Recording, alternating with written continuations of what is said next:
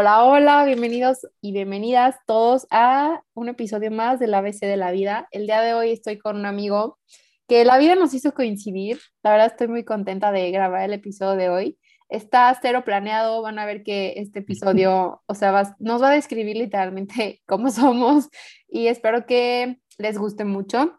El día de hoy nos acompaña José Vasconcelos. La verdad es que yo siempre le pido a las personas que invito al podcast o que quieren venir a platicar su historia, que de alguna manera pues como que se describan. Eh, obviamente esa descripción sabemos que no es como la última y que solo eres eso y ya, pero en este caso me dio mucha curiosidad como José nos puso que él es un soñador frustrado e inconforme. ¿Cómo estás, José? Bien, bien, bien romántico yo, como te puedes dar cuenta. Sí, un poquito. Pero bien, gracias, gracias por invitarme. No, hombre, cuando quieras, de verdad, o sea, la persona que, que quiera está más que invitado, invitado y, y, yo feliz de platicar un rato. A veces sí me dicen de que hay que hacer plan y yo, ¿por qué no mejor grabamos un capítulo del podcast? De hecho, fue así, fue así, fue como de, eh, hay que platicar, ¿qué anda con la vida? Hace años que no sabemos de nosotros. Y fue como de, bueno, vamos a grabar. Y yo, ok. Sí, o sea, como que es el nuevo plan. Sí, sí, pero está de lujo y la verdad es que qué chido, qué chido que esté haciendo el proyecto también, que, que están saliendo cosas bien padres de ahí. Estoy contenta, la verdad, sí, como que lo puse mucho tiempo por lo mismo del diálogo de autosabotaje y yo creo que más o menos por ahí puede ir la plática de hoy, pero platícanos un poquito, o sea, ¿qué, ¿a qué viene esto de un soñador frustrado e inconforme? Creo que todos hemos pasado por, por eso, pero no sé, platícanos. Sí, Mira, la verdad es que siempre me han dado como roña ese tipo de, de cuando te dicen de que tú quieres, ¿no? Y soy súper innovador, soy súper creativo y soy de que un alma brillante por el universo. Pero la verdad es que cuando, cuando, o sea, llega esta pregunta como de cómo te describes, dije, pues no sé, o sea, puedo decir soy mercadólogo, ¿no? Porque pues me acabo de titular de eso. De qué tu edad y cómo te llamas, ¿no? Sí, soy un estudiante de la vida, lo que quieras, pero creo que, o sea, como que ya siendo un poquito, pensando bien las cosas, han pasado tantas cosas últimamente y creo que en eso vas a coincidir conmigo que he aprendido mucho, ¿sabes? Entonces creo que esas tres cosas son como las que más me hicieron ruido porque estoy inconforme con la situación que estoy pasando justo ahora estoy inconforme con mucho de lo que veo que está pasando ahí afuera también, ¿no? Con la situación del país, con la situación de la sociedad. Eh, estoy frustrado porque me estoy enfrentando a esta nueva realidad de, de, ya me gradué, dejé de ser estudiante y ser adulto responsable no es tan chido como piensas a veces, ¿sabes? Entonces es enfrentarte a buscar trabajo, que te baten y, y no encontrar como las oportunidades suficientes o las, las oportunidades hechas especialmente, ¿no? Creo que eso es No, y más que, nos prometen, ¿no, José? De que te vas a graduar y vas a tener trabajo o tu empresa y siempre es como ese mindset de que saliendo ya tienes la vida resuelta y la neta es que no. Totalmente, ¿no? Y la verdad es que también te dicen de que haz estas actividades durante la universidad porque las empresas se fijan muchísimo y todo y la verdad es que no se buscan ese tipo de soluciones en muchas ocasiones. Ajá. Pero la parte de soñador va la parte como dulce de todo esto, ¿no? Como el creo que todo puede cambiar. Eh, estoy seguro de que si no encuentro algo que vaya acorde a mis ideas, a como lo que yo quiero ver o ese cambio que quiero ver, lo voy a crear, ¿no? Entonces, es como esta parte de, en el presente estoy inconforme y frustrado, pero espero en un futuro poder hacer algo o ver un cambio en alguien más que, que ayude. Entonces, esa es como la parte soñadora, ¿no? Está muy poético el rollo, pero creo que es un poquito, describe el contexto de mi situación actual. ¿Sabes qué? Y qué chingón, porque nadie dice que cómo estás y quién eres y te describes como lo más perfecto posible. Yo me incluyo porque yo también digo, ay, a veces medio perfeccionista y así, pero a veces, o sea, depende mucho el momento de tu vida en donde te preguntan de que cómo te describirías, pues la respuesta, ¿no? Y siento que, no sé, por algo estamos aquí hoy y vamos a platicar Em, pero qué chingón, José, que sepas decir ahorita, ¿saben qué? Estoy frustrado en este momento de mi vida, la verdad es que no estoy conforme y quiero, quiero más, o estoy, estoy triste porque me acaban de rechazar de un trabajo que yo quería, o no sé, ¿sabes? Y mucha gente no. lo dice. Sí, no, y pasa muchísimo, inclusive, o sea, si ahorita tú me dices, ¿cómo estás? ¿Cómo estás, José? No sé si sea lo más correcto decirte que bien, la verdad, eh, te digo, están pasando muchísimas cosas desde hace ya unos meses que estoy sobreviviendo, ¿sabes? Es, más que nada eso. Eh, pero pues digo, al final siempre he sido como una persona muy optimista, una persona como buscar soluciones porque literal llegó un punto donde estaba tocando fondo. Si me preguntas hace dos meses de que, ¿cómo estás? Te digo, quiero tirarme todo el día, dejar pasar la vida y ya después ver cómo se soluciona todo, ¿no? Y ahorita creo que estoy ya en un mood de, pues, levántate, papito, ¿no? Porque tirado no te va a servir de nada. Es algo que siempre como que traté de predicar, ish. Pero como que me cayó el 20 ahorita, ¿sabes? Te das cuenta de muchas cosas y creo que estoy en ese proceso de transformación, de regeneración, por así llamarlo. Pero pues es eso y creo que no está mal. O sea, porque también muchas veces es ese miedo de decir que pues estoy mal, ¿sabes? E inclusive si alguien te dice estoy mal, es como de, ¿qué hago? ¿Sabes? Sí, claro, yo, yo la verdad ahorita existe de que, oh my gosh, qué responsabilidad, pero es que lo estoy tratando de empatizar lo más posible, ¿sabes? Porque sí es complicado y siento que como personas, cuando escuchas una historia o alguien que te dice que no está, al, nadie nunca va a estar al 100, ¿verdad? Pero cuando te dicen a alguien de que neta no estoy bien, es como, puta, ¿qué te digo? O sea, a mí te lo estoy diciendo tal cual, o sea, sí estoy como escuchándote y voy a empatizar lo más posible que se pueda, pero es que a veces sí es importante también decir las cosas son, ¿sabes? Sí, para poder empezar a, a, trabajarlo, ¿no? Claro, y, y creo que como la parte, por ejemplo, oyente, o sea, por ejemplo, si a mí tú llegas y me dices, estoy mal, creo que lo importante no es compadecerte, ¿sabes? O sea, no es decir que, ay, tranquilo, todo va a estar bien, sino, sí, es, es, la parte, y yo me di cuenta de esto, o sea, toda la vida fui como una persona mucho de amigos, ¿no? Y todo el mundo me decía que es súper amiguero y todo el mundo te sigue, no sé qué. Y ahorita que pasé por una situación muy dura, eh, pues me di cuenta que es todo lo contrario. O sea, yo como que mi forma de sobrellevarlo fue, ahorita no quiero ver a nadie, ¿sabes? Ahorita no quiero como convivir y así, y, y, creo que es eso, o sea, tienes que aprender, como tú dices, a empatizar y decir cómo lo estás sobrellevando y desde ese lado cómo puedo como ponerme en su lugar. Digo, no es una cosa que en cinco minutos lo vas a saber hacer, obviamente. No es una cosa que vas a aprender a hacer hoy, pero creo que es pensar más eso, ¿no? O sea, más que el lado de, decir, pobrecito, no sé qué, hay gente que le funciona que esté encima del todo el día, hay gente que le funciona que le digas de que sabes que estoy aquí, cualquier cosa me avisas, hay gente que le funciona literal no ver a nadie, como dices tú. Hay gente que le sirve más salir y estar ahí como que distrayéndose. Depende mucho de cada persona, ¿no? Sí, pero, pero no te presiones, no, no vamos a hacer esto presionante ni incómodo. ok, no, pues yo digo que, o sea, es importante a veces incomodarnos para de repente que nos salgamos de nuestra burbujita, porque si no, entonces, como cómo le queremos hacer, ¿no? Una disculpa si escuchan de que portazos o así, de que voy a romper ahorita tantito el hielo, pero te voy a contar lo que me acaba de pasar.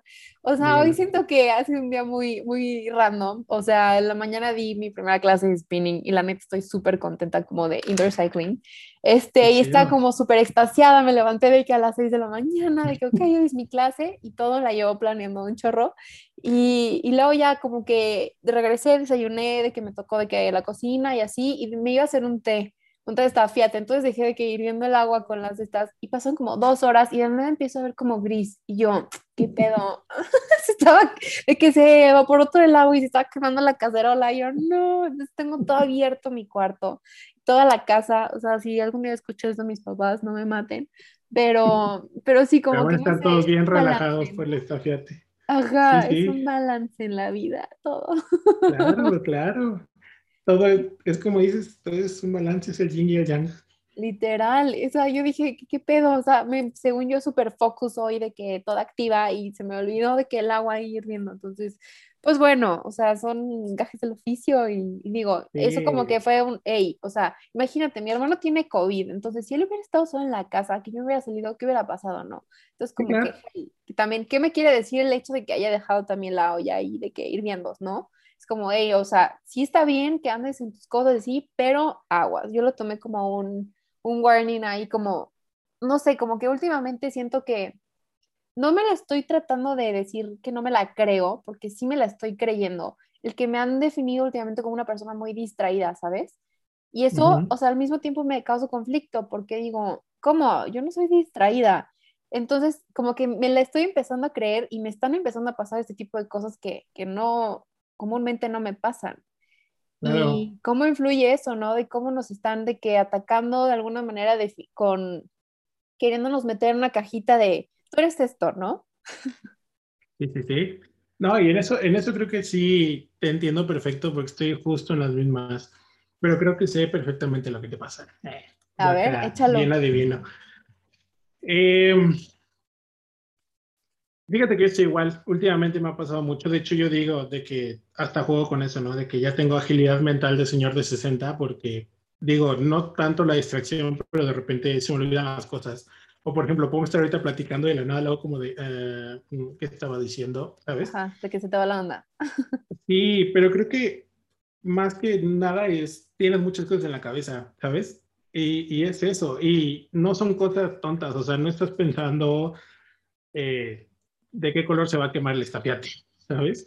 O sea, estás pensando proyectos y estás asimilando muchas cosas y está chidísimo eso, porque también digo, a lo mejor hay gente que está escuchando que no te conoce personalmente y dice que pues a lo mejor sí es bien distraída, ¿no? O sea, a lo mejor sí es de que pasa un gato y no lo ve.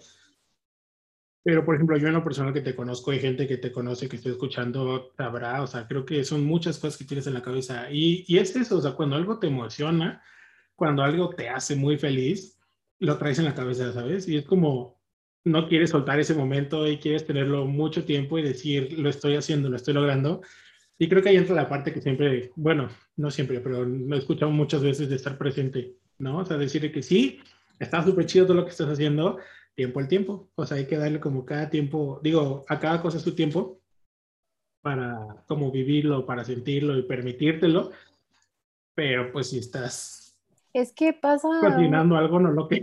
No, ajá, pero ahí te va, o sea, eso por. Ayer, de hecho, me medio tuve una discusión con mis papás por lo mismo de estar hablando como del multitasking, o sea, como que yo decía, es que eso es lo contrario a la productividad, ¿sabes? O sea, como que yo alguna vez en mi vida llegué a pensar de que no, es que estar haciendo 100 cosas al mismo tiempo es ser más productiva, ¿no? Y no es cierto, o sea, entonces yo quería estar lavando los trastes, escuchando un podcast, haciéndome un té, recogiendo la cocina, este, planear qué iba a decir hoy, mi junta de hoy en la tarde con un, o sea, del trabajo, entonces como que no puedes, no puedes, ¿sabes? O sea, es como, a ver, cálmate y sentarte y decir, ahorita estoy haciendo esta actividad porque si no se te va a quemar el té, ¿sabes? Literal, se me quemó el agua. y la verdad es que, o sea, siendo realistas, qué bueno que se te quemó el agua. ¿Sabes? Qué bueno que se te quemó el agua y no se te olvidó la junta que puede haber hecho otra cosa en tu trabajo, por ejemplo. ¿Sabes? Sí, sí, sí. Y qué bueno que también el té no fue algo flamable. No, siempre me pasa. ¿Te pasa que quieres estar haciendo muchas cosas al mismo tiempo? Últimamente no, porque son de esas cosas que he aprendido. O sea, pues es este rollo, ¿no? De que las crisis siempre son oportunidades de cambio. O sea, y te lo, o sea, no sé si supiste, pero hace este mes ya hace un año falleció mi papá. Entonces creo que ese fue un punto muy duro de cambio en donde pues fue una crisis. Es donde te digo, yo estaba literal decía, maldita sea, ¿no? O sea, ¿qué va a pasar? Como que yo siempre toda la vida dije, uno, o sea, mis mayores miedos era como yo perder a alguno de mis papás o a los dos. Y cuando te enfrentas con eso, te desequilibra todo, porque entonces ya entra esta parte de, me estoy graduando, eh, como que dejé ahorita mi trabajo porque era mucha presión la que tenía de que entre el trabajo, los finales, la graduación, bla, bla. Entonces yo hablé con mis papás, me dijeron de que no pasa nada, este, enfócate todo a lo tuyo ahorita y, ya, ¿no? Y de repente pasa esto, entonces fue como de, ay, la decisión que tomé estuvo bien, ¿Qué estuvo mal. Pero la sacudida que me No, estuvo cañón y entonces, y luego digo, estas cosas que yo hablé con mi mamá antes me dijo de que no pasa nada, seguimos igual, pero que ya sonó de que hablando con los tíos de que, ¿qué se siente que ya eres el hombre de la familia? Pues te echan el sacote así de... Sí, te empiezan a adjudicar actividades y cosas que la neta tú no estabas listo. Entonces fue ahí donde, o sea, creo que mucha de la crisis también fue mucha abrumación que tenía, ¿sabes? Y, y, fue como muy decir, ya, o sea, también creo que por eso me privé un poquito de la gente, porque yo estaba como, déjenme en paz, ¿sabes? O sea, no he podido procesarlo, no he tenido como ese tiempo. Y fue donde dije, tengo que aprender a hacer una cosa a la vez, porque pues justo antes, o sea, unos años antes fue cuando nos conocimos y pues creo que tú me conociste en mi etapa, yo digo, mi etapa de rockstar, ¿no? Donde estaba haciendo de todo, viajaba a todos lados, conocí un montón de gente, este, en los proyectos que trabajábamos, pues estaba haciendo cosas padres, tenía equipos en mi cargo, me estaba yendo bien en la escuela, o sea, era como muy gratificante todo, ¿sabes? Pero volvemos a lo mismo, estaba haciendo todo. Entonces, ¿qué pasa? Que llegó un, un semestre en el TEC donde yo tenía un protagónico en la revista musical y al mismo tiempo era coordinador general del programa de liderazgo y al mismo tiempo era coordinador general de Exit y aparte estaba en la federación estudiantil y aparte estaba llevando ocho materias y aparte estaba tratando de mantener mis relaciones personales con ¿qué te gusta? 50 personas. Está cabrón. Está muy cabrón. Entonces, donde lo empecé a notar, en donde al principio sí, o sea, yo decía, es que esto es por lo que he estado toda la vida, ¿sabes? Entonces, esto es para lo que he estado desde prepa en todos estos grupos, para poder hacer lo que estoy haciendo ahorita, ¿sabes? Y con mi familia estaba súper bien, yo estaba haciendo, en ese entonces también empecé a hacer mis prácticas profesionales, entonces tenía yo... No manches, ¿cómo podías? Bueno, no sé si empezaste a fallar en alguna que otra por querer quedar bien en pues todo. Es más, de una, es más de las que me gustaría decirte, pero, o sea, va eso, al, principio fue como un, ya lo tengo, ¿sabes? Entonces empieza la montaña rusa a subir, a subir, porque es el rush de decir, es sí, mi vida de rockstar, sí, o sea, y, puedo con todo. Y es eso, llegaban cosas y decía, sí, claro, pues en semana y diriges el corto, sí, lo escribes, órale, lo escribimos, va, pues sí, ¿sabes? Era imparable. Pero después llega el punto donde estás hasta arriba, donde empiezan a decir que, a ver, ¿cómo vas con el Congreso? Donde te dicen que, oye, pues tu coprotagónico te está ganando el papel, en donde te dicen de que, oye, pues necesitamos que dé resultados si no te firmamos las prácticas, y es donde dices, ay, güey. Ay, que espérenme, espérenme, el, de que la vida de Rockstar, ¿dónde quedó? Ajá, y entonces ahí llegas como en la punta de la, de la montaña rusa y pues ahí va para abajo, ¿sabes? Entonces, al final, digo, como acabó todo, eh, terminé cediendo la, la, coordinación del programa de liderazgo a alguien más porque dije, ¿sabes qué? Ahorita no es mi prioridad. Háganlo ustedes, yo estoy como asesor, ¿sabes? Ahí perdí una. En revista musical sí como que sí se mantuvo el protagónico, pero por ejemplo, al ser un musical no hubo baile, no hubo canción del personaje, solo quedó como un personaje más, ¿sabes? lo disfruté muchísimo y todo, pero no fue la misma experiencia. Eh, el congreso después, o sea, salió muy bien, pero hubo un programa, digo, un problema ahí previo a, a que fuera el evento y también posterior en donde quedó una deuda muy grande y todo y, y fue un regañón, ¿no? Y pues en el trabajo, pues ese yo creo que fue el que dije, menos puedo descuidar. La escuela de trabajo menos puedo descuidar. No reprobé nada, por ejemplo, en la escuela, pero pues no fue lo que yo esperaba en cuanto a promedio, en cuanto a calificación y eso, ¿sabes? Y empecé a perder mucha gente también, porque yo decía, ahorita no puedo, y ahorita no puedo. Entonces empieza como este, esta crisis, ¿sabes? O sea, empieza el declive desde ahí. La crisis, la crisis, la crisis, empieza la pandemia. Este, adáptate a todo, porque aparte fue eso, o sea, de un ritmo y un todo lo que traes, de repente adáptate a, a cambiar de que, ay, vete a tu cuarto a, a, querer hacer todo lo que estabas haciendo, que mínimo te distraías viendo a otra gente, cambiando de escenario, ¿no? Y eso, o sea, donde de las... Yo soy merca, pero las mates no me dan. De las 16 horas que dura mi día, este, pues me la pasaba dos en mi casa, ¿no? Porque siempre llegaba a comer y, hola, ya vine, no sé qué, ya me voy otra vez. ¿sabes? Y regresaba en la noche que, hola, ya llegué, ya me voy otra vez. Entonces, era mucho eso y de repente es, estás encerrado todo el día ahí y no veas a nadie y sí, pues hablas por WhatsApp, hablas por llamada, pero nunca es lo mismo, o sea, nunca es igual. Entonces, ahí empieza como una crisis medio de, de ansiedad y demás, donde pues de repente ya no, o sea, mi cabeza igual que está volando y con los problemas que tenía, no sé qué, y ya no me puedo apoyar en nadie, entonces pues ya duermes menos cada vez, ya empiezas a pensar en otra cosa, ya empieza la responsabilidad de que pues ya tienes que trabajar porque te vas a graduar, ¿qué vas a hacer? Y no tienes la experiencia suficiente para encontrar un trabajo, o sea, ¿sabes? Empiezan esas cosas y luego, o sea, ahí va, sigue la montaña rusa, va, va para abajo, para abajo. Y luego fue lo de mi papá, se fue para abajo con más velocidad, ¿sabes? Entonces, hasta hace poquito que de plano, o sea, ahorita estamos pasando, por ejemplo, una situación económica medio dura, en donde sí digo, pues entra la frustración de decir, ya no sé qué hacer, ¿sabes? O sea, aplico en trabajos, en todos me batean, hago cosas, todos me dicen que no, ¿qué hago, sabes? Entonces llegó un punto donde te digo, ya era un punto de decir, ya, o sea, voy a dejar que fluya. Pero al fin de cuentas, no ¿qué sé pasa con eso? José, perdón, antes de avanzar, quería, quería preguntarte algo. O sea, ya que estabas nombrando, soy coordinador de no sé qué, presidente, shalala, tengo mi papel en la obra. ¿Tú dónde estabas? ¿Dónde estaba José? ¿sabes? Porque siento que a mí también me pasó que era de que, ay, sí, presidenta, no sé qué, mejor promedio, la fregada, lo que tú quieras, pero yo, mi salud, mi persona, o sea, y fue entonces que mi cuerpo me empezó a decir, oye, bájale dos rayitas, y fue un año que tuve los ojos jodidos, llenos de orzuelos y perrillas, o sea, fueron dos veces que me tuvieron que operar y raspar ahí el párpado, de que se, literal, mi cuerpo me empezó a decir, o sea, párale, ¿no? Entonces, ¿dónde estabas tú o sea, a lo mejor sí, chingón en todos tus estos, pero tú era como externo, ¿no? ¿Dónde estabas haciendo algo como por ti? ¿Me explico? Antes de pasar al siguiente bajón de la montaña rusa.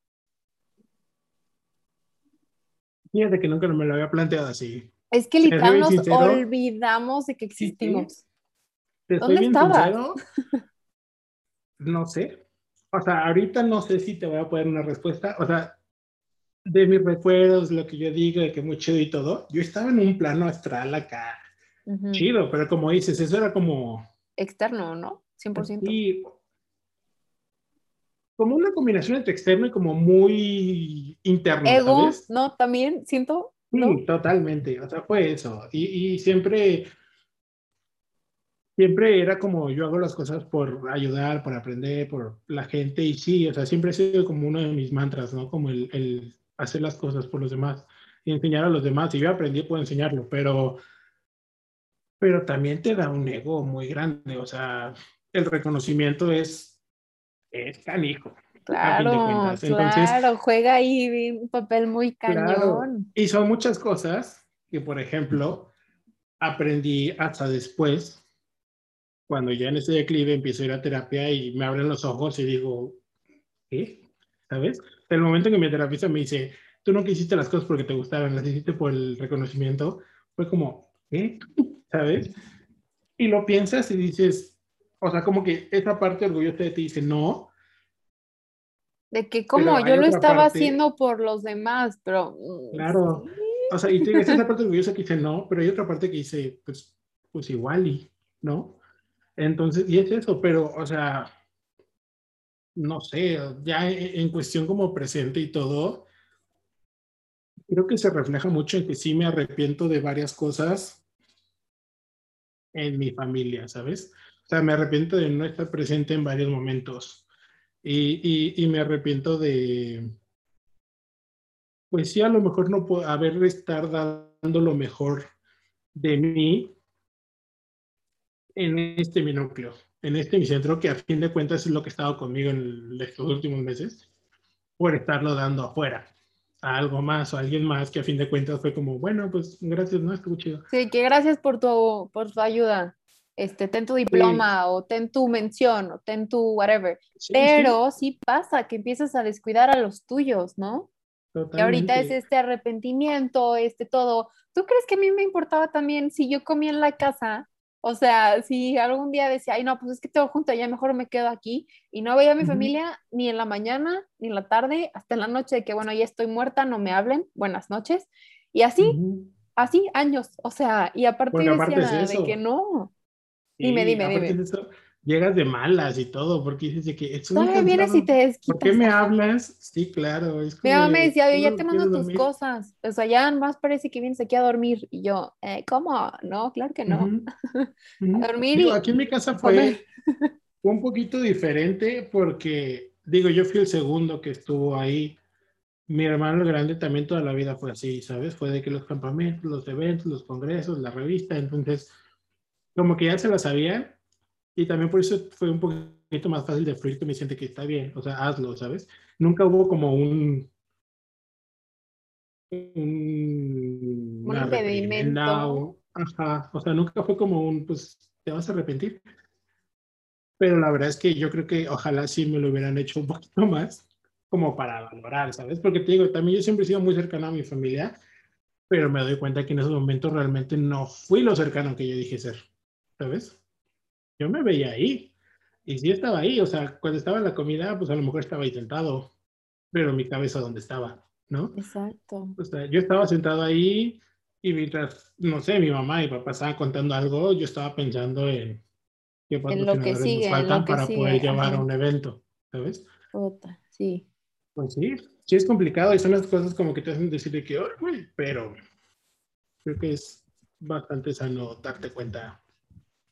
José, pero aún así, o sea, te estoy viendo y te veo virtualmente y te quiero dar un abrazo gigante, pero, o sea, admiro tu resiliencia de decir, la cagué y, me arrepiento, pero aquí estoy y vamos a darle, ¿sabes? Como que esa actitud, no manches. A lo que quiero dar un abrazo ya. Yo también, Jimé, pero ya va a haber tiempo. Mira, ahorita deja tú. Aparte que es virtual todo este rollo, no estoy en la ciudad. Entonces, ¿dónde andas? Ya habrá tiempo para eso. Ando en Querétaro, estoy en la casa de mi hermano, ah, acá de visita. Qué chido. Sí, pero, pero ya habrá tiempo. Y es que yo creo que es eso, el estar consciente de que a fin de cuentas va a haber tiempo para todo, ¿sabes? Y... Y lo típico que nos dicen de que no lo des por hecho, ¿sabes? O sea, yo creo que, ah, bueno, a lo mejor a ti, o sea, cabrón, te tocó con tu papá, pero a mí me tocó, o sea, vas a decir de que no mames, o sea, no estoy poniendo, comparándolo, pero el primer, o sea, como que yo me di cuenta así de una situación fue cuando me cambiaron un vuelo, o sea, que yo ya quería regresar a ver a mi familia y fue como, puta, yo ya daba por hecho que iba a llegar y que iba a comer y que iba a hacer esto, y fue como, no, te tienes que quedar otro día más. O sea, fue como, ay, güey, eso yo no lo tenía planeado y, y, como que te saca de onda. Este, pero sí, son esas sacudidas de que siempre damos por hecho y estamos planeando para el futuro y no estamos en lo que tenemos que estar, que es ahorita, que es lo único que tenemos. Y suena choteadísimo y whatever, pero es que neta, o sea, por lo menos siento que la pandemia dicen de que no, o sea, hablo desde el privilegio y reconozco que para mí sí fue una pausa de andar en chinga para darme cuenta de que no puedes con todo y que es pasitos, pero no paras, nada más que no quieras ir corriendo sin saber gatear primero, ¿me explico? Claro, claro. Y te voy a decir algo, Jimmy, al final, yo todavía he dicho, al final todo sale, ¿sabes? O sea, al final todo sale. Y últimamente me he dado cuenta de algo muy importante y por eso modifiqué un poquito esa creencia, ¿no? O sea, al final todo sale sí, pero si no ha salido bien, entonces no es el final, ¿sabes? Creo que eso es algo importante porque, porque antes yo decía, pues mira, pues al final todo sale, bien o mal, pero va a salir, ¿sabes? Entonces yo estaba como con ese mindset de que no sé qué va a pasar. Te digo, estaba yo tirado en el piso, en la, hasta abajo en la montaña rusa, y decía, pues mira, no sé cómo va a salir esto, pero ya con que salga. Si sale mal, pues ya, pero que salga, ¿sabes? Ya veo cómo lo arreglo. Y es como, ¿por? ¿Por qué te la tienes que pasar arreglando cosas? Sí, o sea, si ahorita no tengo dinero, ¿por qué voy a estar así toda la vida? Y es algo que estaba pensando justo hace rato, o sea, te digo, ahorita me han batallado un chorro de trabajos y yo me sentí el más preparado. O sea, yo veía mi currículum de, de todo lo que hice en el TEC y dije, que soy un partidazo, ¿sabes? ¿Quién no me va a querer contratar, no? Claro, y de que la experiencia en, en, todo este rollo de liderazgo y las soft skills y las certificaciones y que el borrego de oro y lo que quieras, pero cuando llegas con eso las empresas te dicen, qué padre que hiciste todo eso. Chido, pero ¿cuál es tu experiencia laboral? Y tú, ah, no, pues no trabajé por estar haciendo esto. Necesitamos que pasa algo del trabajo, ¿sabes? ¿Sabes qué me pasó? Hablando de las entrevistas de trabajo, que quiero hacer aquí un highlight, porque hay mil, de que yo tomé una clase como para construir tu marca y venderte a las empresas. Nada más me sirvió, la neta, y lo digo en súper buen plan, para darme cuenta que yo no quisiera trabajar como en una empresa y ya estar ahí, ¿no? Bueno, para mí me sirvió. Esto estoy diciendo, ahorita mañana puede que cambie de opinión, pero este, a lo que iba con esto es como, en ese tiempo coincidió que fui a dos entrevistas de trabajo, ¿no? Porque dije, ya quiero empezar a hacer mis prácticas y así.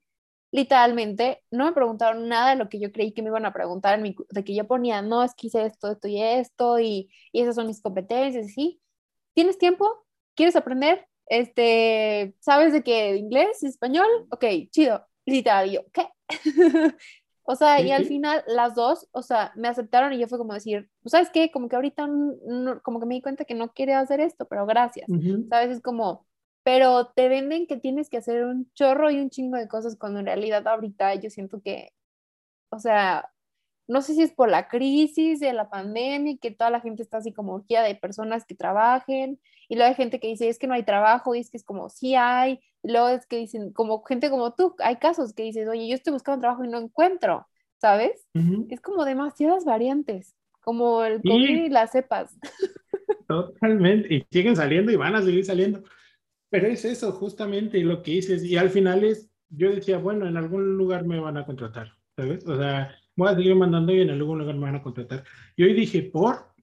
Porque, o sea, yo te soy bien sincero, yo coincido mucho en tuyo, digo, contigo en, en esto de que yo soy malísimo para trabajar en algún lugar. O sea, he trabajado en tres, cuatro oficinas, empiezo muy emocionado y a los tres, cuatro meses digo, ya no quiero hacer esto, ¿sabes? Porque está bien, pero eh, también siento que es mucho de mi forma de hacer. Hay gente que le funciona, hay gente que no, no pasa nada, pero, o sea, no está bien, no está mal. Pero a fin de cuentas, creo que agilidad mental del señor de 60 años, por andar pensando otra cosa, se me fue la idea horrible. Bueno, pero, pero, es esta cosa, ¿no? De que. O sea, estabas diciendo como que cada quien le funciona diferente. Este, eso. Yo, qué padre. Ah, bueno, bueno, eh, pero creo que me acordé. Pero a lo que voy es, yo decía, bueno, en algún lugar van a contratar y, y, ya, pero luego me cayó el 20 que dije, realmente lo estoy haciendo pues por el dinero, ¿sabes? Porque ahorita tengo una carencia, porque ahorita necesito hacer algo, entonces necesito dinero urgente, ¿sabes? O sea, entre comillas. Y luego dije, ¿qué tanto estoy dispuesto a sacrificar esa urgencia por mi estabilidad emocional, ¿sabes? O mi estabilidad mental que tanto tiempo sufrí ya.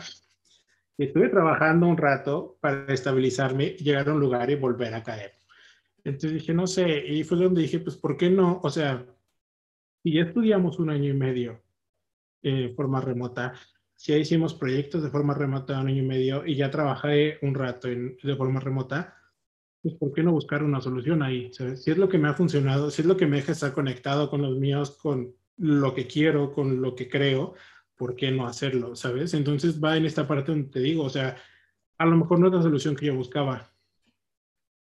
Porque para mí el decir, al final todo sale, era, pues voy a encontrar trabajo. Ok, ¿y por qué no hago yo o por qué no provoco yo que salga bien? ¿Sabes? Y que sea algo que a mí me llene. Y es donde dije, pues voy a buscar opciones para yo trabajar aquí. O sea, a fin de cuentas, también una ventaja que tengo yo es que mi carrera me permite trabajar aquí. O sea, hacer marketing digital hoy en día y es de lo que más necesitan las empresas. ¿Por qué? Porque como están en quiebra necesitan vender. ¿Quién vende? Yo mero. Claro, eso. es un super plus. De Yo estaba escuchando ahorita justo un podcast antes de empezar. Era como, antes decían merca, la carrera que súper fácil y así, ahorita todo el mundo, todo es mercadotecnia, todas las empresas necesitan mercadólogos, o sea, ya todo el mundo cree que puede diseñar, me incluyo porque a veces como, ay, ¿por qué pagar por un diseño o por qué pagar por esto si yo lo puedo hacer? Y creerte experto en todas las áreas es algo que no te va a funcionar. Y, o sea, ahorita a lo mejor a mí me pasa con cosas relativamente pequeñas, pero o sea, yo siento que va como para empresas, para personas, de que no creerte experto en todo, o sea, de verdad pedir ayuda y pedir ayuda de, de, expertos que sí saben y aprovechar sus conocimientos, ¿no? Para poder crecer todos en conjunto. Claro, nunca vas a saber todo. Y eso es algo que también lo, lo decíamos nosotros, por ejemplo, el programa de liderazgo este, teníamos como un orden de jerarquías, ¿no? Donde empezaba siendo staff y luego pasaba a ser instructor, luego capacitador, coordinador, bla, bla, bla.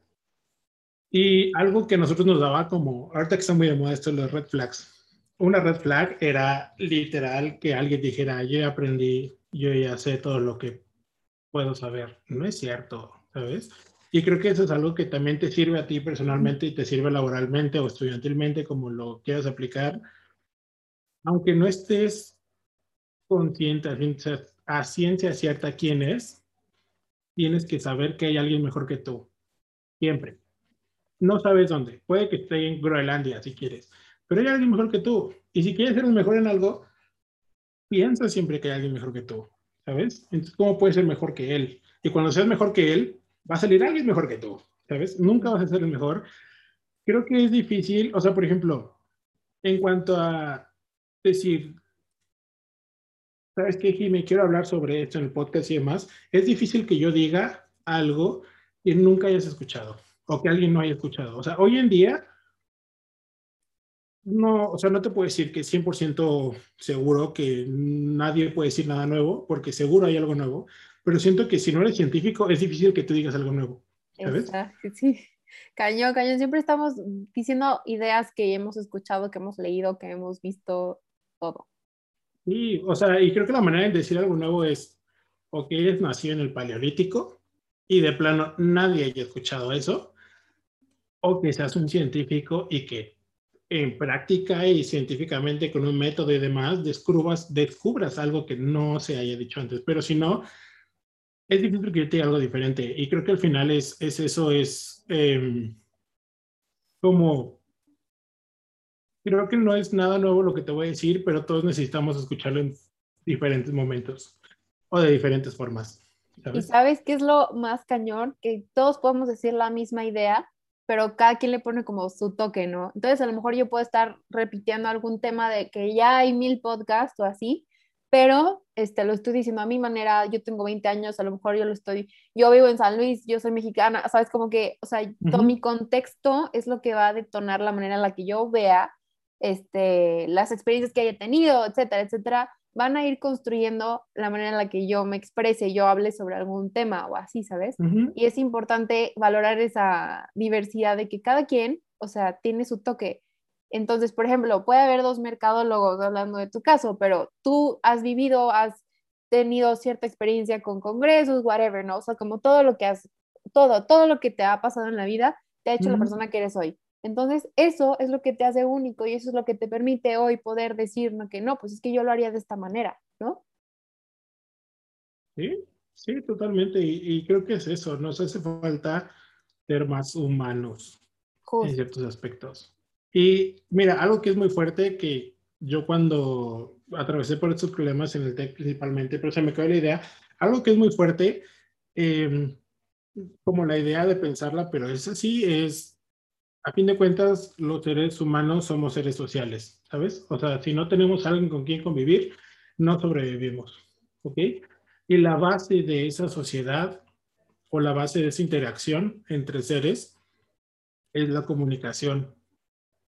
Lo que menos sabemos es comunicarnos, ¿sabes? No sabemos hablar, no sabemos escuchar, ¿Por qué? Porque existe todo este background que tú dices, ¿no? Llámese cultura, llámese eh, intelectualismo, intelectualidad, no sé cómo se diga. Llámese experiencias personales. Simplemente, si tú me caes mal y me dices algo, yo no te voy a hacer caso, ¿sabes? Ajá. 100%, pero yo te iba a decir justo ahorita que dijiste, no sabemos hablar, no sabemos escuchar, ¿qué te enseñan en la escuela? Te enseñan a leer y escribir, y más o menos. Pero cuando te enseñan a hablar, cuando te enseñan a expresar lo que sientes, ¿Cómo te enseñan a escuchar a las demás personas, a ser empático? Eso no te lo enseñan. Tú lo tienes que decidir aprender de alguna manera o con los madrazos que te vas topando o con personas que se van cruzando en tu vida, este, para decir, oye, ¿sabes qué? Te, ahorita decido escucharte, pero normalmente vamos en nuestro show y vamos de que diciéndole sí, sí, sí a todo el mundo, no, no, no, y, y no, no nos enseñan en la escuela ni en ningún lado a aprender a expresar lo que sentimos, hablar, o sea, a comunicarnos, como dices tú. Entonces, qué cañón, ¿no? Es que creo que eso es todo un tema. O sea, de eso ha sido como mi inconformidad más grande últimamente. Porque creo que todo empieza en la educación, ¿sabes?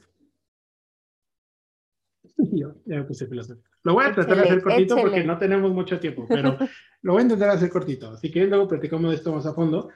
Tú sabes del proyecto que tengo, de Serena Moreno, ¿no? Claro. Tengo, o sea, hay tres pilares. Es lo que decíamos al principio. Todo es un balance. ¿Sabes? Necesitamos individuos que puedan estar sanos para poder vivir en sociedad. hacer sociedades sustentables que puedan vivir en un planeta, pero ese planeta tiene que subsistir, ¿sabes? Entonces hay que trabajar en esos tres pilares principales, las personas, la sociedad y el planeta, porque sin una no existe la otra, ¿sabes? Es difícil que una, bueno, no es difícil, es imposible que una sociedad exista sin un lugar donde establecerse en un planeta, ¿sabes? Si ahorita decimos, vamos a mandar a México a Marte, nos vamos a morir todos, porque no se puede, no es hasta donde sabemos humanamente posible. Entonces, necesitamos, o sea, la necesidad hoy en día es diferente a la de hace 80, 60, 100 años. No te voy a mentir, no estoy seguro en qué año ni cuándo se creó el modelo educativo, y voy a hablar específicamente de México porque es donde vivo y es la realidad que yo estoy pasando, ¿no? Pero estoy seguro que otros países están igual. El sistema educativo actual se creó con una necesidad eh, como central que se necesitaba explotar, ¿no? En ese entonces era desarrollar el país, desarrollar mano de obra, desarrollar talento técnico para que el país pudiera como, pues sí, estar desarrollándose y estar creciendo, pero esa era la necesidad de entonces, ¿sabes? Crear más mano de obra, crear nuevas industrias, pertenecer al mercado, ser relevante. ¿Por qué? Porque somos un país relativamente joven. ¿Qué pasa? Que hoy en día las necesidades son diferentes. Ahorita ya no necesitamos más industria, ahorita necesitamos más mano de obra. Necesitamos soluciones, necesitamos ideas, necesitamos crear gente más humana, ¿sabes? ¿Por qué? Porque el hecho de enfocar todo hacia el dinero es lo que nos ha llevado a la comunidad, a fin de cuentas, o sea... Y guerras y la madre, ¿no? O sea, todo. Y el narcotráfico y lo que quieras, o sea, todo es por una necesidad donde decimos, no hay nada más valioso que el dinero. Cuando la verdad es que no. Cuando el dinero es una fantasía, es algo que alguien se inventó. Pero yéndonos a, a, a temas frías o a, o a la idea central, pues a fin de cuentas no tiene ese valor como emocional para uno, pero sin él no vives, ¿sabes? Entonces creo que va esta idea de, de volver al origen y decir, bueno, antes de que existiera el dinero, ¿qué se hacía? ¿Sabes? ¿Cómo se trabajaba? Vete al trueque, antes qué era, ¿sabes qué? Yo te doy algo, tú dame algo a cambio. ¿Por qué no implementar ese tipo de ideas? ¿Por qué no crear ese tipo de, de negocios, ¿sabes? Y es algo que ahora estoy tomando un taller de emprendimiento y nos decían, este, ese emprendimiento consciente, y nos decían mucho esta parte de, que muchas veces, o lo de los objetivos de desarrollo sustentables, están enfocados a hacer empresas que ayuden con economías sustentables, ¿sabes? Y a fin de cuentas, una economía sustentable es como gastar los, o sea, los recursos meramente necesarios para sobrevivir, ¿sabes? Y, y era como, está bien, porque no vas a gastar de más ni nada, pero eso no nos sirve de todos modos para evitar todo el daño que hemos hecho. Entonces, algo que yo rescaté mucho ahí que me gustaba mucho era esta parte donde planteaban de que no es necesario algo sustentable, ya no sirve lo sustentable, que es lo que está de ahorita.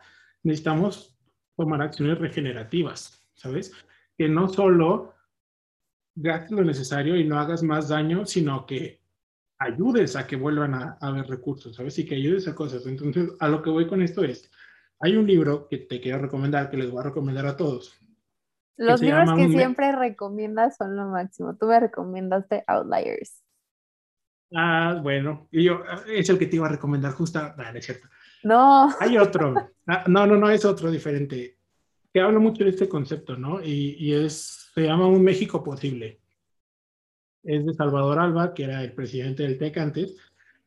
Pero maneja este concepto, ¿no? Como que tenemos que empezar a, a cambiar todo, la vida en sociedad, la vida de pensar, la educación y todo, y dejar de, o sea, como dejar de lado el México que trabaja para la manufactura y empezar a desarrollar el México de la mente factura, ¿sabes?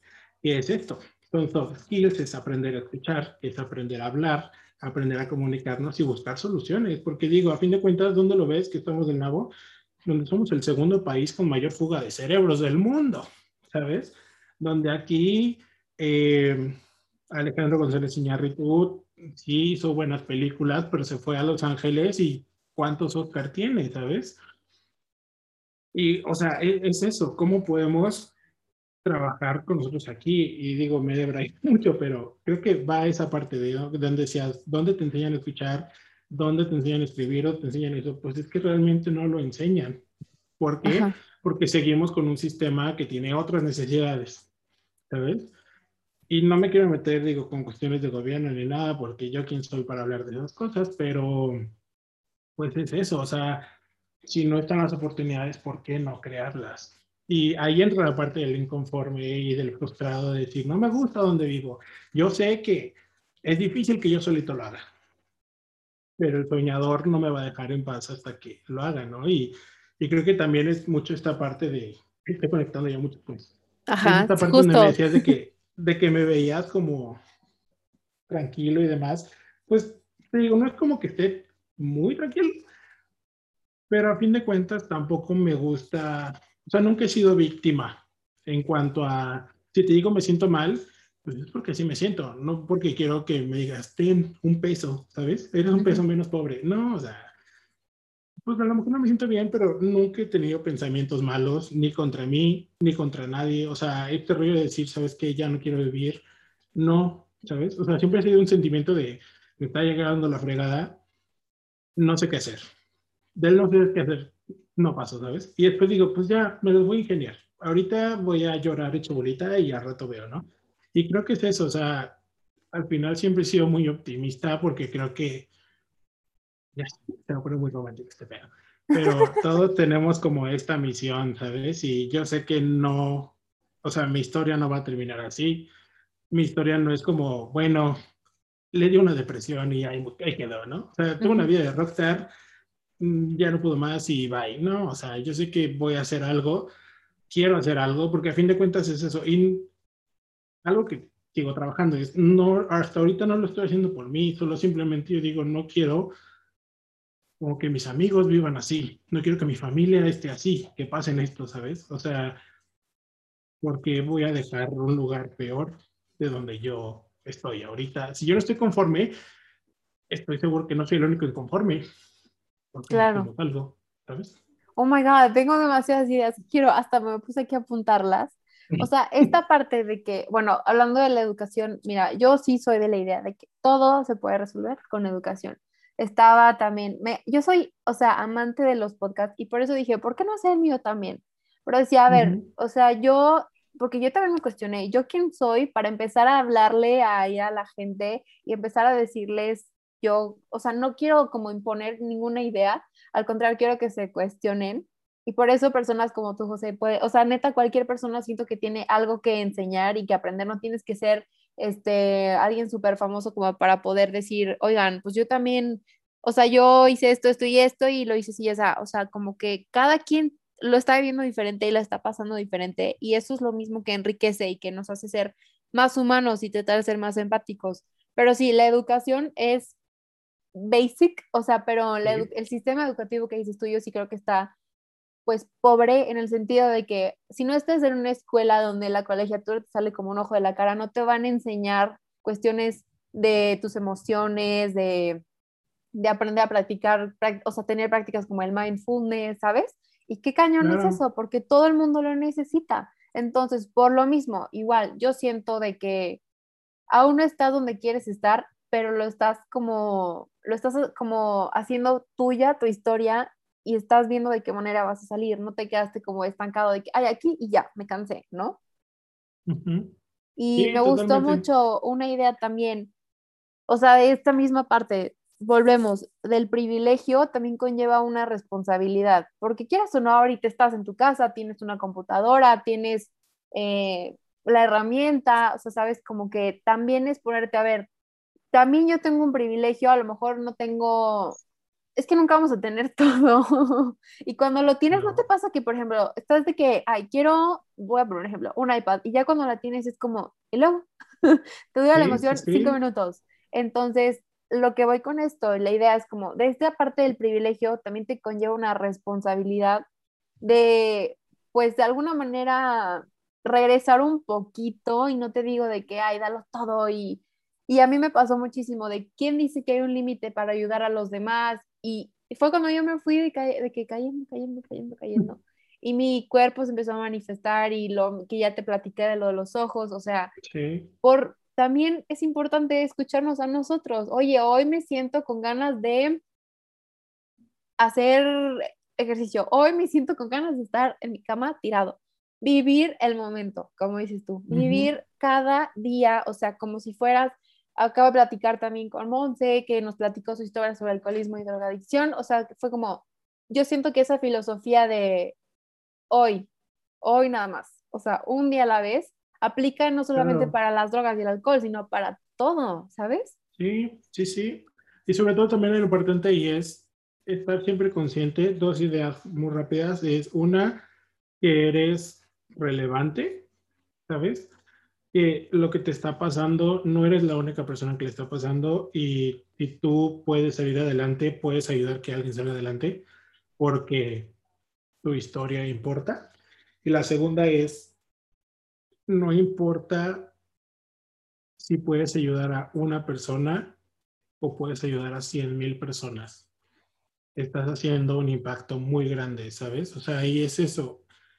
Quédate con esta idea de tu historia importa, tu mensaje es importante y es lo que yo siempre pongo, incluso si te metes a mi Instagram, lo ves ahí bien romántico yo. Imagínate, por ejemplo, tú ahorita que tienes el podcast y todo, tienes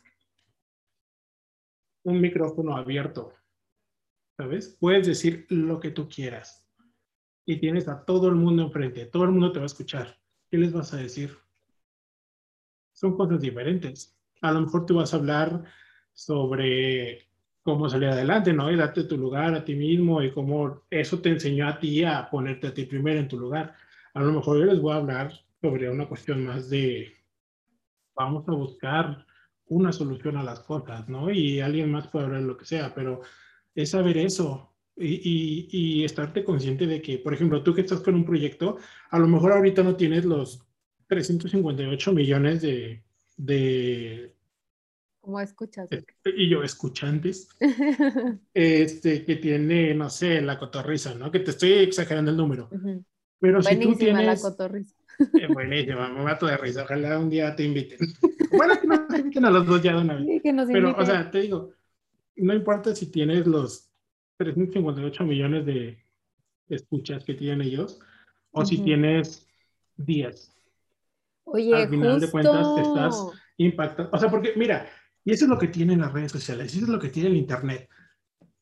Tú ves un video que dice 8 millones de personas y ves un video que tiene 350 y las es, es que nada más tiene 350, pobrecito.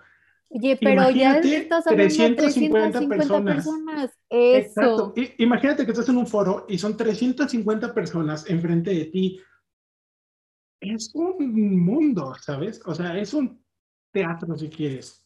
Bueno, los teatros de San Luis, porque son chiquitos. Oye, eso, mis papás están en shock cuando les digo, es que ven este video en TikTok, tiene 3, 4, 5, 10 millones de vistas. Y se me hizo paz, como se está grosero la cantidad que te puede, de gente que te puede ver. Entonces, si tú tienes algo que contar, algo que decir, es importante primero que te la creas tú, no buscar tu validación en el exterior y, creértela. Yo le decía a mi hermano, o sea, iba a ser súper, a lo mejor una gente va a decir que, mira, y sabes que me vale madre, ya, quería gente me vale madre. Pero yo le decía, a ver, Luis, ¿por qué no quieres subir TikToks? Ay, es que, ¿qué van a decir? O así, ¿no? Y yo decía, güey, o sea, todo el mundo nos vamos a morir, todo el mundo nos vamos a morir, todo el mundo tiene, o sea, ¿cuánta gente se, queda, se hace chiquita por decir, ¿por qué van a decir los demás? A los demás les valemos meh, ¿sabes? madre, les valemos madre. ¿Y cuántas veces nos limitamos por qué van a decir o ay no, me van a criticar? Güey, o sea, te van a criticar siempre y no vas a poder complacer a todo el mundo nunca. Sí. Y digo, la realidad de todo esto es que es más fácil decirlo que hacerlo. Sí. Te lo digo en lo personal porque yo ahorita tengo muchas ideas y tengo muchas cosas que, muchas cosas que quiero hacer que no he hecho. hermoso en el papel, ah, pero hazlo. Sí. Pero mira, una vez que lo empiezas, esto es un efecto dominó. Tiraste la primera la primer ficha, todas van. Por Oye, pero también sabes qué me dijeron los amigos que neta sí me gusta su manera de verlos como, ok, ya empezaste, yo les decía, es que lo más difícil es empezar, lo digo en el piloto de aquí, mi madre es, lo más difícil es mantenerlo y ser constante. ¿Y qué nos pasa? O sea, cuando dices, ah, ya voy a levantar temprano todos los días, o voy a hacer ejercicio todos los días, o voy a comer saludable todos los días, a ver, pero ser constante, padrísimo los primeros tres días, pero ¿y después? ¿Cómo lo vas a hacer perdurable, o sea, en el tiempo? Y eso es para, para cualquier situación que, que, quieras hacer en la vida y a donde quieras llegar. Pero volvemos a la, a la idea anterior. Escucha, ¿sabes? Porque muchas veces tú tienes Escucha en tu cabeza... y escúchate, ¿no? Sí, sí, sí, pero ve, tú tienes en tu cabeza qué quieres hacer con tu podcast. O sea, tú sabes las metas que quieres lograr con esto, ¿sabes? Y los números que quieres lograr y, y cómo lo estás proyectando y todo. La gente, los que te escuchamos, no sabemos qué tiene Jimena en su cabeza para el podcast, ¿sabes? Pero sabemos lo que nos gusta y sabemos lo que decimos, está padre, pero sería más padre si hiciera esto, ¿sabes?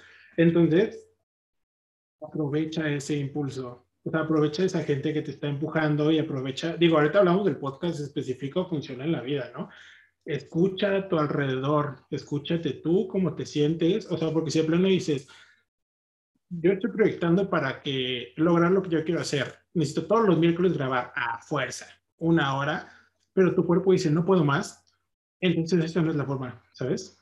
Si tú dices, es que mi programa va a ser de preguntas y respuestas, siempre un invitado hasta que yo logre la meta. Pero la gente dice, es que nos gusta más cómo hablas tú que hablan los demás. Entonces esa no es la forma, ¿sabes? Escucha a tus alrededores, o sea, desde tu familia, tus amigos, escúchate tú y todo se va a acomodar. Es lo que te digo, muchas veces camuflamos de las expectativas de otros, la presión que tenemos, muchas veces es nuestra propia expectativa. Y, y ese como encontrar ese camino y apóyate. O sea, alguien alguna vez me dijo que a veces hasta los superhéroes necesitan ayuda. Y es totalmente cierto, ¿sabes? Si eres una superheroína, sí puedes cambiar el mundo, sí vas a hacer cosas increíbles, pero no está mal que pidas ayuda. Oye, Porque sin Robin, Batman no es nadie. Claro, claro. Y me gustaría cerrar, José, con la idea de que, o sea, primero que nada, esa frase de pedir ayudas de valientes, 100%, creértela. O sea, si tú no te la crees, entonces, ¿quién te va a creer a ti? ¿Sabes? Porque somos lo que creemos en nosotros mismos, ¿no? Porque tú puedes decir una mentira, pero la dices segura y te van a creer. ¿Me explico? Sí, y, y aplica, o sea, te digo, es que todo aplica para todo. A lo mejor el ejemplo ahorita, pues al final fue de que el podcast, pero si yo no me lo hubiera creído primero y no hubiera creído en que puedo hacerlo, no lo estaría haciendo. Y como tú dices, ahorita a lo mejor no tengo el millón de escuchas, ok, pero yo veo la audiencia promedio, ya tengo a 300 personas que me están escuchando y digo, gracias, o sea, y gracias a ellos y gracias a mí porque lo estamos haciendo posible. Y esto va a ir creciendo y cualquier proyecto que queramos hacer, o sea, con que tú te decidas que quieres empezarlo y que lo quieres hacer y que va contigo, con tu propósito. Me encantó, hace rato también estaba escuchando una idea en, un podcast que decía, nunca olvides el por qué, o sea, el por qué lo estás haciendo. El cómo, pues puede ir cambiando todo el tiempo, ¿sabes? Sí, claro. Claro, claro. Y de hecho hay una teoría de los cinco porqués para saber si tu idea realmente tiene como un valor. No lo he hecho con el podcast para que veas, pero sí la había escuchado. que te preguntas cinco veces por qué, por qué, por qué no. Quiero hacer un podcast, ¿por qué? Ah, por esto. ¿Y por qué? Por esto. ¿Por, qué quiero hacer? Ah, te la llevas. Y cuando llegues a tu idea central, ¿vale realmente la pena? Sí, sí, hazlo. y no, ¿qué necesitas para, para eso, no? Qué Digo, porque si te echas muchos porqués, Sí, porque mm, luego dicen de que, incluso este chavo que también nos platicaba esto, fue el miedo del emprendimiento, nos decía, si te cuestionas más de seis veces, pues ya te vas a empezar a cuestionar hasta la existencia de la vida y de Dios y todo, ¿no? O sea, pero llega como ese punto central que sea relevante y pues dale. Y dale. Pero a fin de cuentas es eso. José, ¿qué onda? ¿Cómo fuimos de que cambiando de un millón de temas? Ya sé. Pero... ¿de qué quieres hablar? Hablamos de todo. De todo. Espero que hayan llegado hasta aquí, del episodio. Yo me llevé muchas lecciones, desde la empatía, el creer, el, pues sí, el buscar aportar algo, pero también aportarme, no olvidarme de mí, ¿sabes? ¿Qué, qué lección te podrías llevar de nuestra plática del día de hoy? Organizar mis ideas. Ah, es cierto. No, pues creo que va mucho de eso, ¿no? O sea, creo que refuerzo mucho esta parte de no eres el único que está pasando por esto. ¿Sabes? Y, y, a fin de cuentas, sí eres, vuelvo a lo mismo, eres un superhéroe, eres invencible, pero no estás solo. No sirve nada estar como contigo y vuelvo a lo mismo. Si puedes compartir un mensaje que a alguien le vaya a ayudar, hazlo. ¿De qué te sirve llevártelo? Sí, ¿para qué quieres saber todo y tener, si no lo vas a compartir, no? Siento que ese también era el conflicto mío, ¿de qué me sirve saber esto, tener estos deep talks con gente chingona como tú, si no las puedo compartir? Y no es que quiera hacer toda mi vida pública, al contrario, yo siento que ahorita en la época de las redes y de todo, lo que más se valora también es como la privacidad, ¿no? Pero y lo humano, lo que es como, ahorita pues estamos teniendo esta conversación en Zoom, pero gracias a que tenemos esta herramienta, pues te puedo ver aunque estés en Querétaro, ¿no? Y también pues vivir el momento. Yo me llevo mil eso, o sea, no dejar que se nos queme el agua, literal, se me quemó el agua. no sé si eso se puede, pero... Si ya se te quemó el agua, pues date cuenta que fue y trabajalo. Sí, ay José, muchísimas gracias por la plática, de verdad. O sea, me la pasé muy chido, se me fue volando el tiempo y, sí, se fue rápido. No, no sabes todos los rápido. mind blowns que me echaste en la cabeza, o sea, de verdad, muchísimas gracias. Espero verte pronto.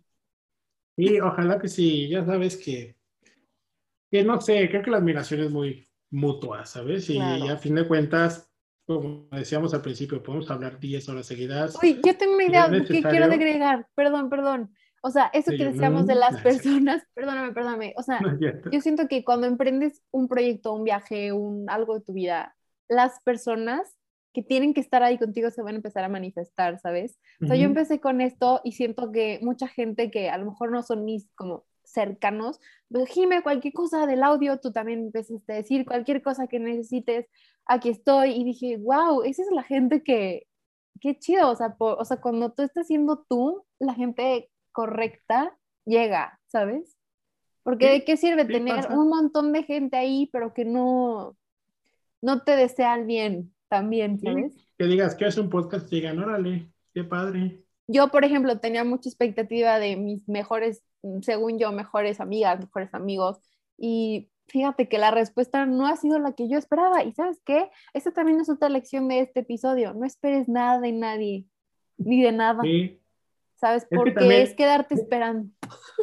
Sí, y es otra lección de este episodio.